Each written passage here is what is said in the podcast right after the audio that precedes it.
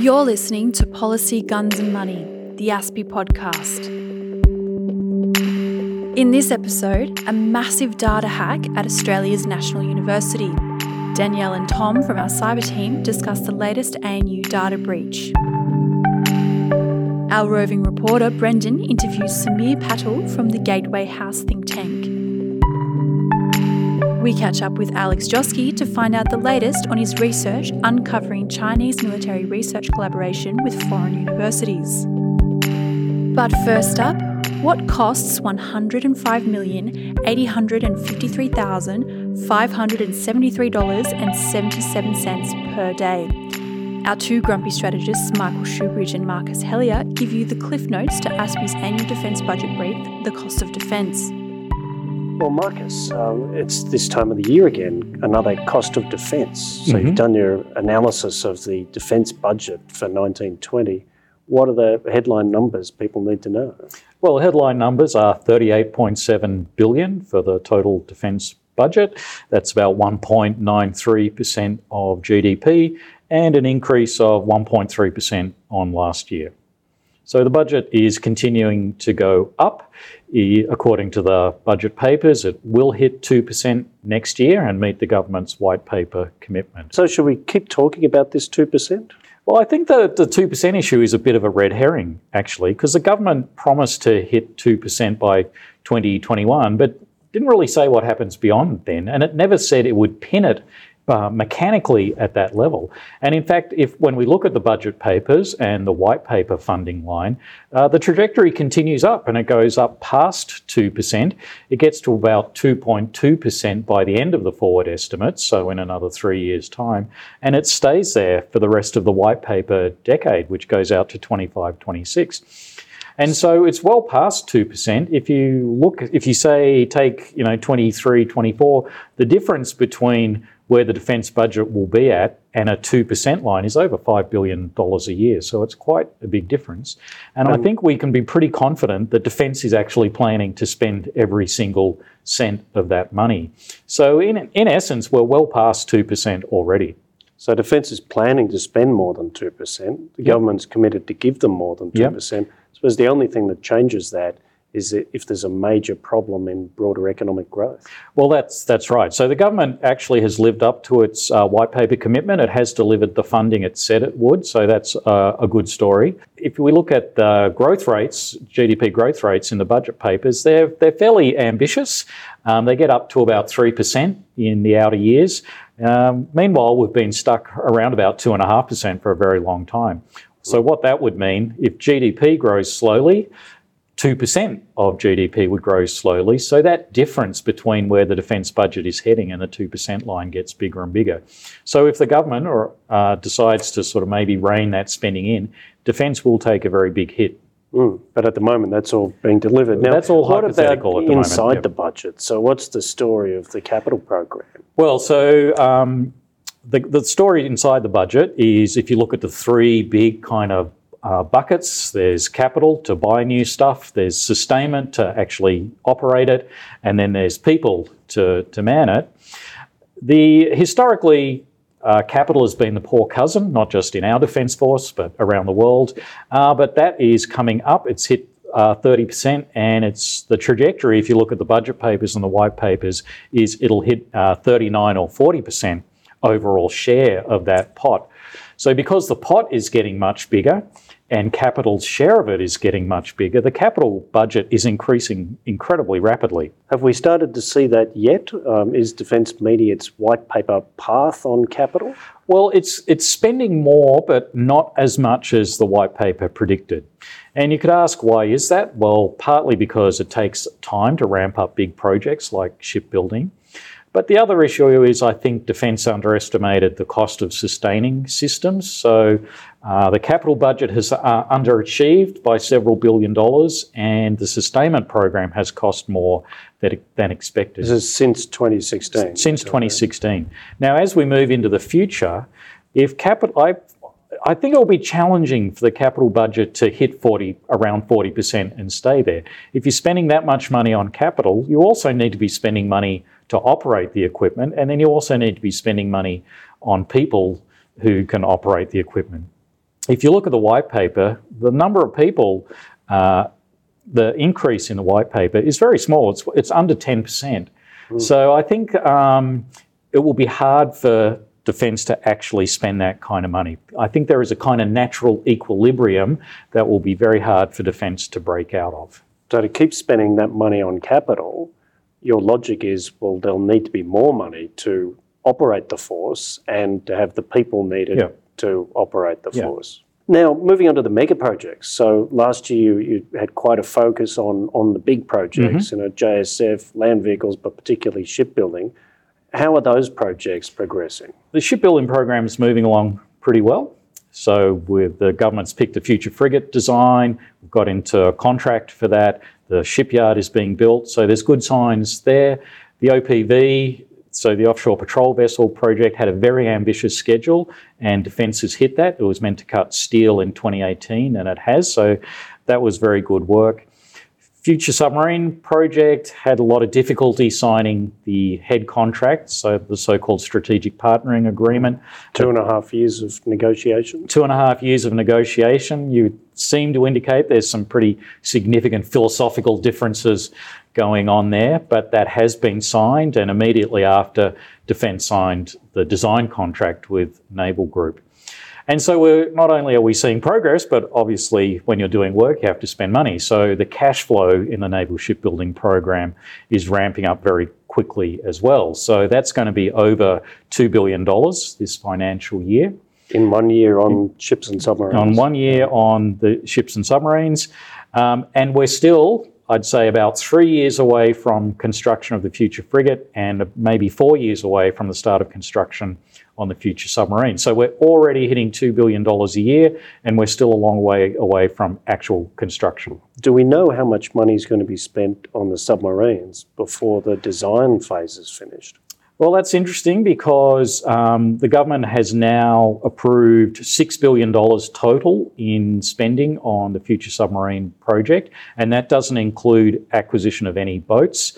And um, t- earlier this year, the head of the future submarine program at Senate estimates said by the time the design process is finished, we'll have spent about $4.5 billion.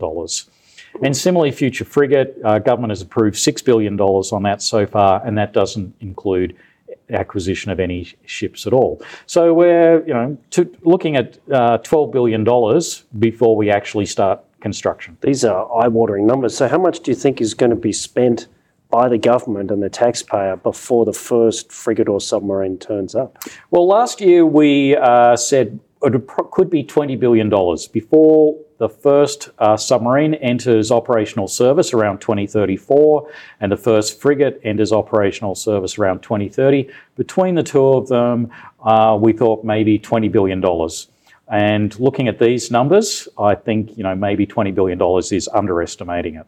Mm, so, just for context, in today's numbers, how much did the six Collins submarines cost? I think it was a little over 8 billion if you take um, if you convert it into today's dollars, and that was the design and also delivery of six submarines. So this is why you pointed about those cost pressures out of spending that much on capital and the hard choices it might mean around sustainment and operating. Uh, so your net assessment this year, Marcus, looks to me like the white paper funding is being delivered, the white paper implementation plan is broadly on track with some real pressures there, but you also point to uh, the need to start hedging more seriously. And I wondered if you could uh, just talk about the emerging conceptual challenge. Uh, is this the right plan?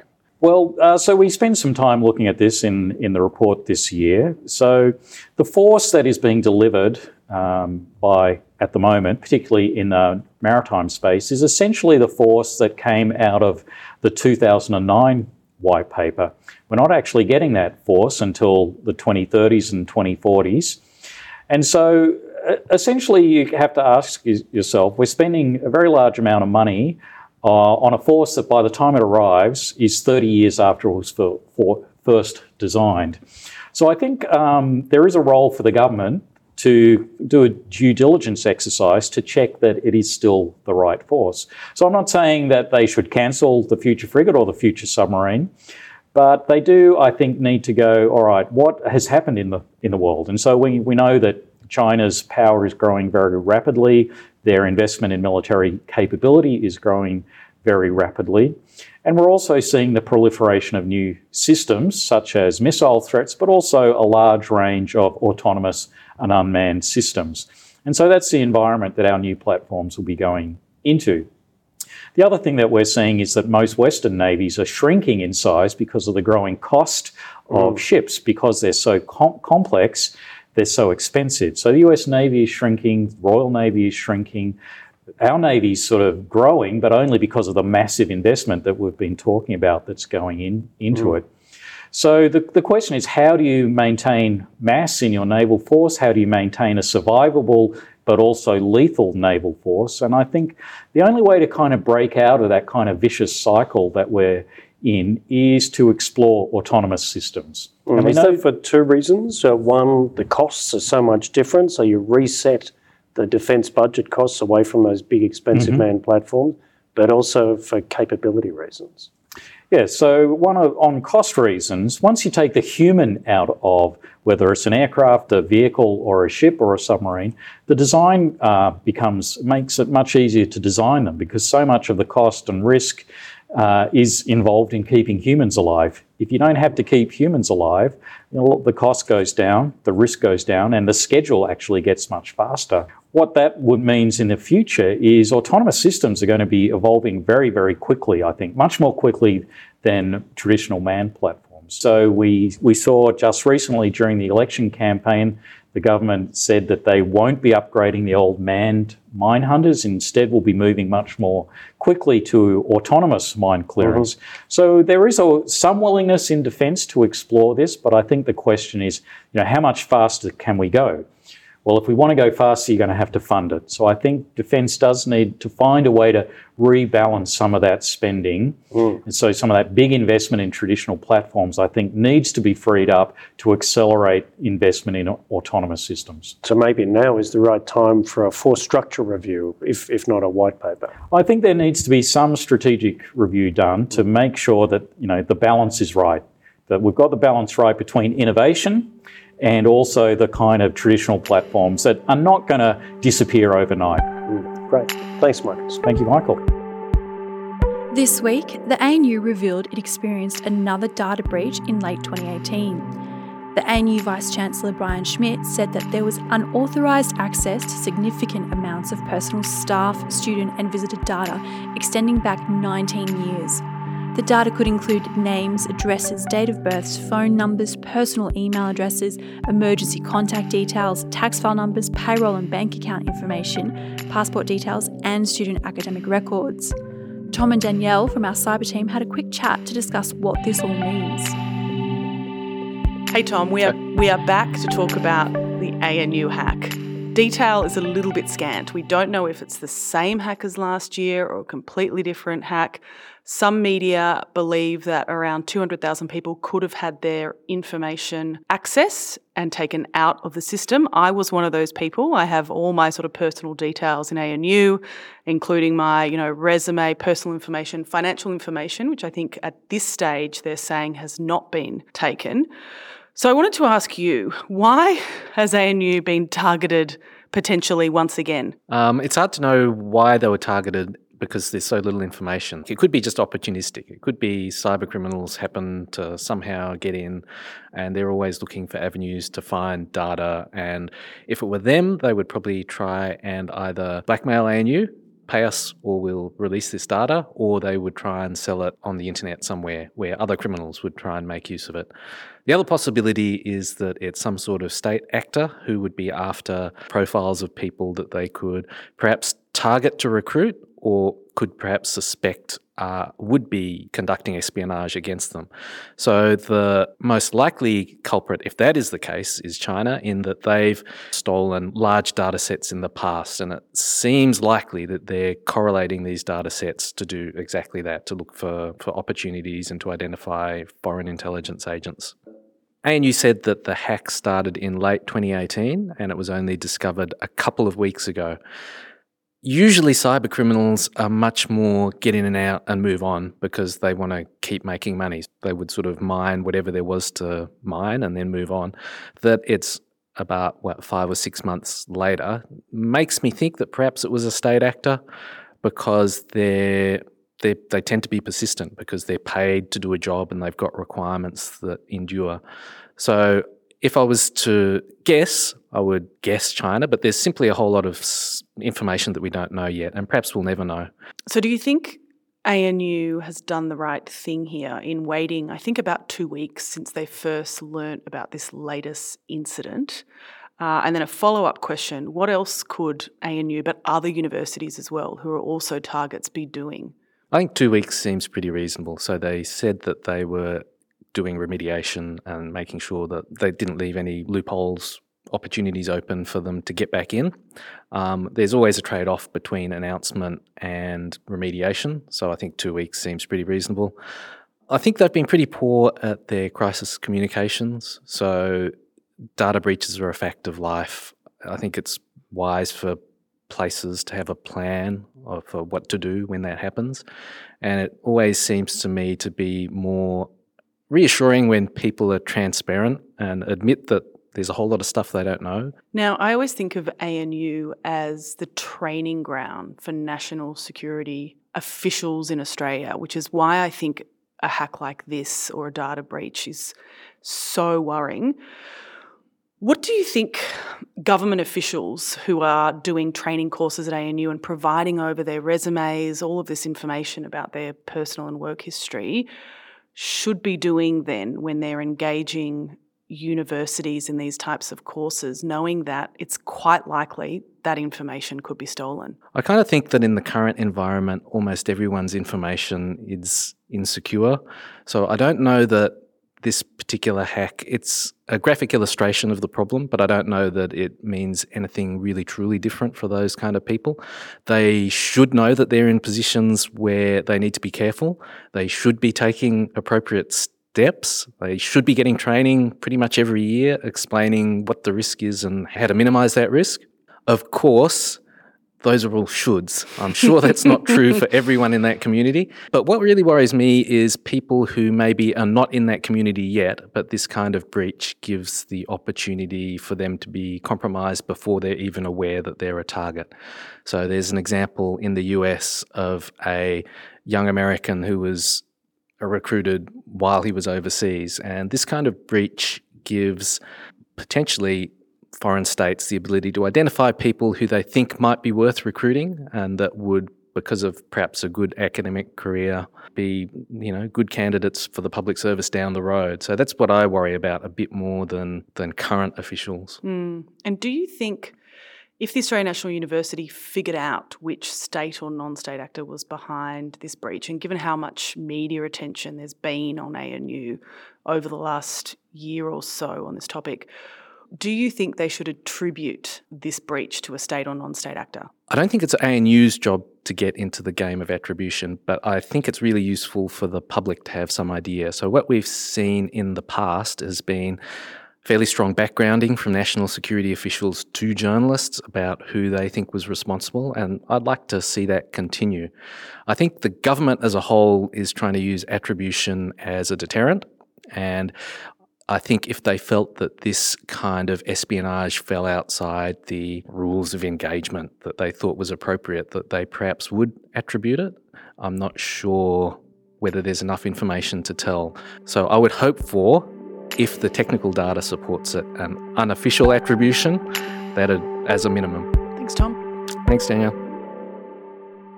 Last year, Alex Joske published his groundbreaking research on China's People's Liberation Army in collaboration with foreign universities. Elise from our cyber team caught up with Alex to talk about the significance of his research and what's next. So, Alex, you uh, wrote a really well researched report called Picking Flowers and Making Honey. Do you want to tell us a bit about that? So, the title of the report comes from a Chinese saying that I've seen the military use a lot, uh, which the full saying is picking flowers in foreign lands to make honey in China. And they really seem to use that to describe what they're doing overseas in terms of collaboration with universities and scientists from around the world. And that's what the report looks at. It looks at the Chinese military's research collaboration with foreign universities. And so, what were some of the key findings? Well, it found that the Chinese military has probably sent out around 3,000 scientists overseas in the past decade or a dozen years or so, and that these scientists are studying fields and technologies overseas with direct uh, value to Chinese military research back in China. Uh, but there's very little oversight of this, and even in cases where these scientists have used, uh, these Chinese military scientists or officers and cadres have used uh, extremely blatant and poorly designed forms of cover, claiming to be from universities that simply have never existed uh, they've still gotten into countries like Australia. And what kind of sources did you rely on for this report? So the, was it mostly open source research, or was it? Yeah, it was all open source research, and it was just um, relying on essentially the fact that the Chinese military uh, is is pretty open about some of these activities in Chinese language, and it just takes a little bit of time to go through that material and, and sort through things and get the big picture from what the Chinese military itself is saying about these activities. And so, why do you think they're so open about these activities? Well, it's gone on now for uh, well over a dozen years, and there's been no attention from the West on, on Chinese military scientists going overseas, essentially.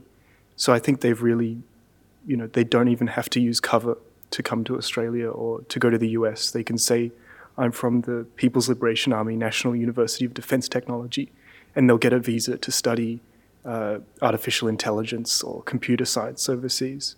And do you think that's sort of reflective of a certain naivety in the West? Yeah, I think it, it just ties together with an approach that a lot of countries have held towards China, which is the idea that you can, the guiding principle of our China engagement and our China policy should be to encourage China to liberalize and work with it so that we can influence its direction in a positive way. But I think now we're becoming increasingly jaded and we're recognizing that that actually hasn't played out uh, the way we thought it would, and China's becoming less liberal. So that sparked uh, quite a broad reevaluation of the way we engage with China, and this is just one of those areas. So one of the, the issues that we see in, in some areas, um, for example, business ownership, is a, like a lack of reciprocity. So, for example, Chinese business owners may be able to go out and buy businesses in certain sectors in the West, but those same businesses can't be bought by foreigners in China. Do you see a similar dynamic here where, like, for example, can, can Western researchers go and research sensitive topics at Chinese universities? Yeah, I think, I think there's a, a starking lack of reciprocity in a lot of areas of the relationship as a whole, including this area. Uh, so you see universities will sign partnerships with Chinese military linked universities where those Chinese military linked scientists will come over here and study things like microelectronics. And then in, in exchange, uh, Australian universities are sending people over to study Chinese language.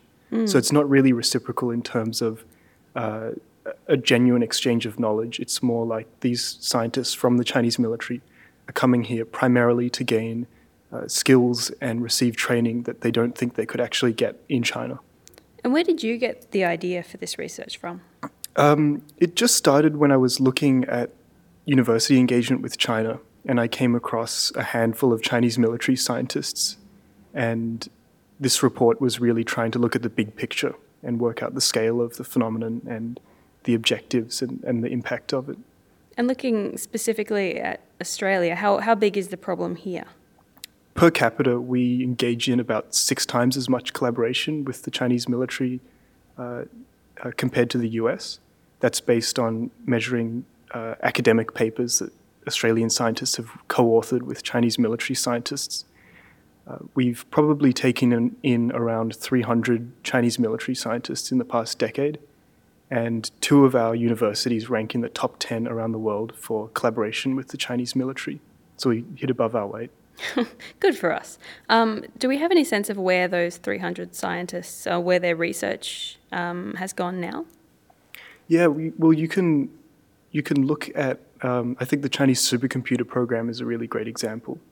Uh, so the University of New South Wales has done a lot of collaboration with Chinese military scientists, training them and and working with them on supercomputer technology. And back when this collaboration started, around ten years ago, China was was up and coming in the supercomputer world, but it wasn't. It was far from the top. The U.S. clearly dominated Nowadays, it has the world's fastest supercomputer. Actually, that might have changed in the past year, but for the past few years, it's been at the very top of uh, innovation for supercomputers and has some of the world's fastest supercomputers. And I think it has around half of the 500 fastest supercomputers in the world. And specifically, the, the Chinese military plays a major role in the development of Chinese supercomputers because they're used for code breaking uh, and in, in particular in particular of particular interest to the Chinese military. They can be used to design uh, aircraft. You can simulate wind tunnel testing much more quickly than you can by building a massive wind tunnel, and you can simulate nuclear explosions, which is which is pretty valuable when uh, you know there's a nuclear test ban treaty. Um, so about 10 Chinese supercomputer scientists from the military have studied it at the University of New South Wales and gone back and it's it, you know I'm, I'm, sure that that expertise has in some way contributed to the Chinese military supercomputer program. So what's the reaction been in the in the 6 months since you released the report?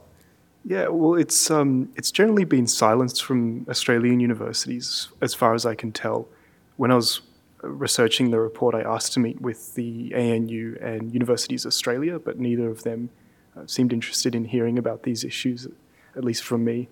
But uh, there has been quite a strong reaction to it, I think, you know, from government and particularly in the US, where some senators have introduced legislation to try to uh, d- uh, deal with these issues. There's a bill called the PLA Visa Security Act that's currently being introduced to Congress over there that would ban uh, giving research sort of student exchange visas to members of the Chinese military. And, and so, what are you working on to follow up on this research?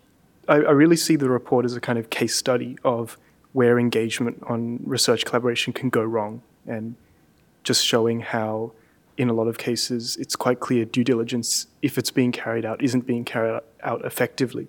So now I'm hoping to develop and publish some more tools that actually help uh, refine the way we engage with China and give people access to more knowledge and, and so that there's actually transparency in engagement with China. So that includes things like putting out more information on the Chinese university sector so that people can understand the linkages between Chinese civilian universities and, and the military and get a sense of um, the risks associated with that kind of collaboration.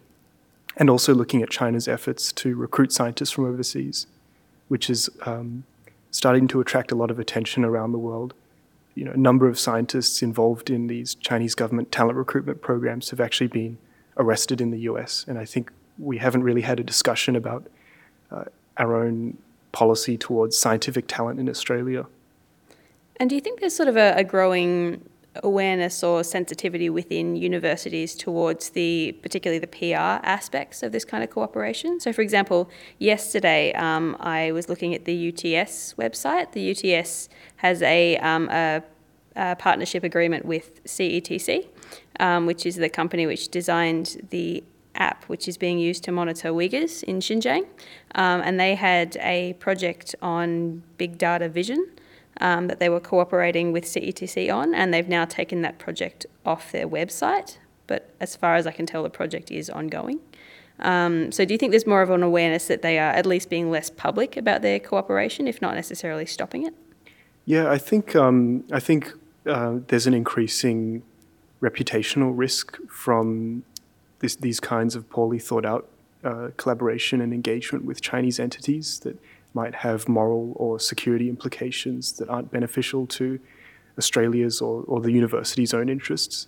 And we've seen that particularly with the large number of universities that have announced in the past few months that they're ending their relationship with Huawei. Uh, but it's important that uh, I think I think this discussion should really apply to China engagement as a whole.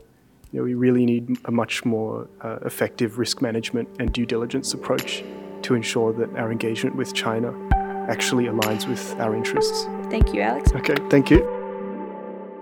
Brendan caught up with Sameer Patil, who was visiting from the Gateway House think tank run by the Indian Council on Global Relations. Sameer is a fellow on the National Security Studies Program and was a guest of DFAT on its special visitor program. Sameer, thanks very much. Um, it's great to talk to you. One of the big issues that's come up in Australia over the past year was the possible use of Huawei technology for our new 5G network. Now, Australia made a decision that we would not go with Huawei, and I realise this is something that has exercised India as well. One of the problems that exist for countries that decide not to go with a company like Huawei is who do you go to? Where does one find this technology? And I was personally quite surprised to find that you can't get it in the United States, for instance. Do you have thoughts on this and a possible solution? It's not like a solution, but uh, obviously there are uh, competing companies which are giving that kind of technology. Probably not at, on the same uh, price terms as Huawei. And of course, obviously there is Nokia, there is Ericsson, and there is Samsung. Uh, in fact, Nokia and Ericsson were the leaders in the mobile communication before the rise of the Chinese uh, or even the South Korean uh, uh companies. So there, there are those companies which are available. In fact, uh, India is commencing its uh, trials of the 5G network next month, and the companies that they're reaching out are exactly these three companies: Nokia, Ericsson, and Samsung. Huawei had expressed interest, but India has probably has right now taken a mute stand whether it wants Huawei to participate in that kind of t- technology testing. Do you think that there's room for cooperation among countries like India, Australia, the United States to actually develop this technology? There is obviously um, the, that's a natural area of cooperation for the Quad countries, or at least India, Australia, and uh, United States.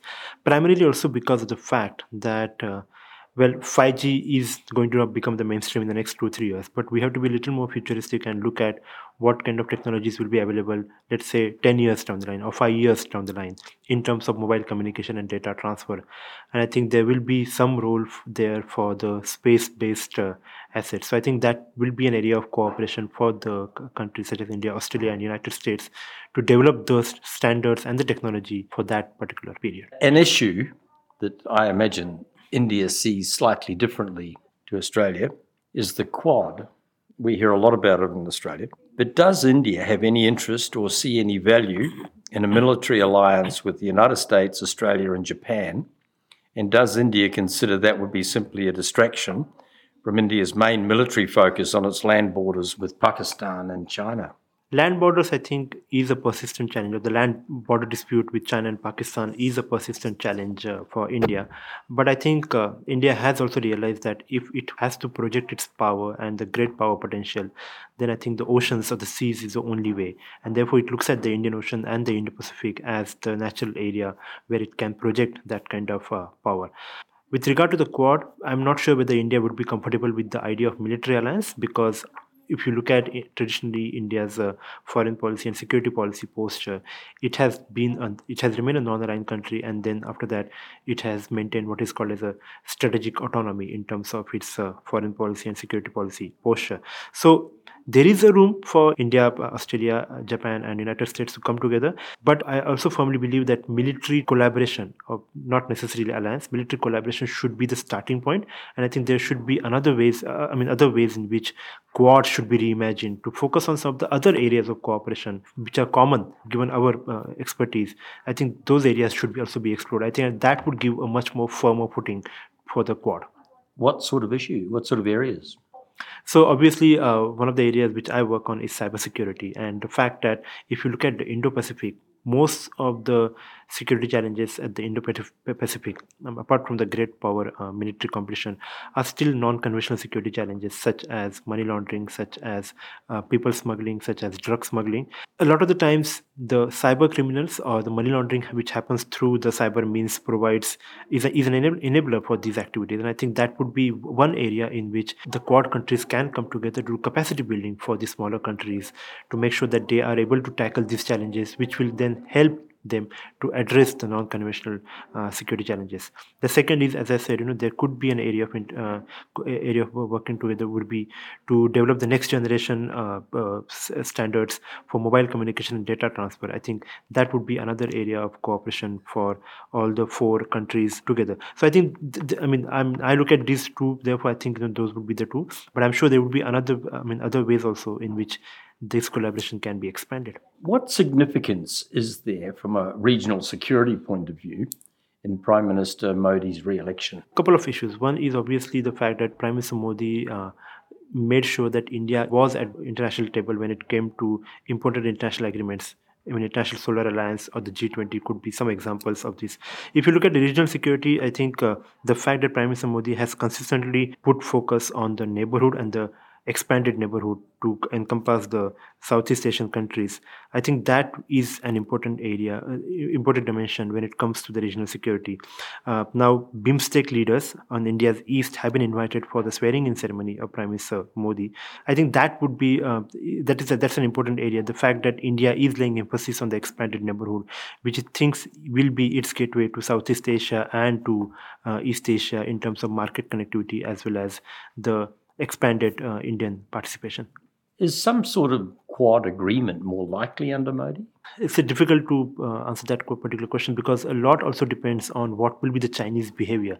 We know that there is there has been a certain degree of rise in terms of the assertive Chinese behavior, but I think the Chinese also would be a little more circumspect to see, you know, that their actions would not be sort of a provocation for a, further up, upgraded quad uh, activity. And i think similarly there is also consideration from the quad side that they should not be also giving that kind of signaling to beijing that would initiate some kind of aggressive uh, chinese behavior. But having said that i think if not an agreement i would see a consistent level of interaction happening between the quad countries. But i also believe that that interaction uh, will be can be sustained only if the quad reimagines itself as an alliance which started off with some sort of military collaboration or strategic collaboration, but came to focus on some of the other strategic issues which are common uh, for the four countries put together.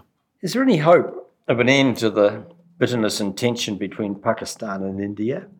Uh, in the wake of the terrorist attacks in Pulwama, Jammu, and Kashmir in February, you suggested that legal measures through sanctions and economic measures could perhaps achieve as much as, as, as a violent response?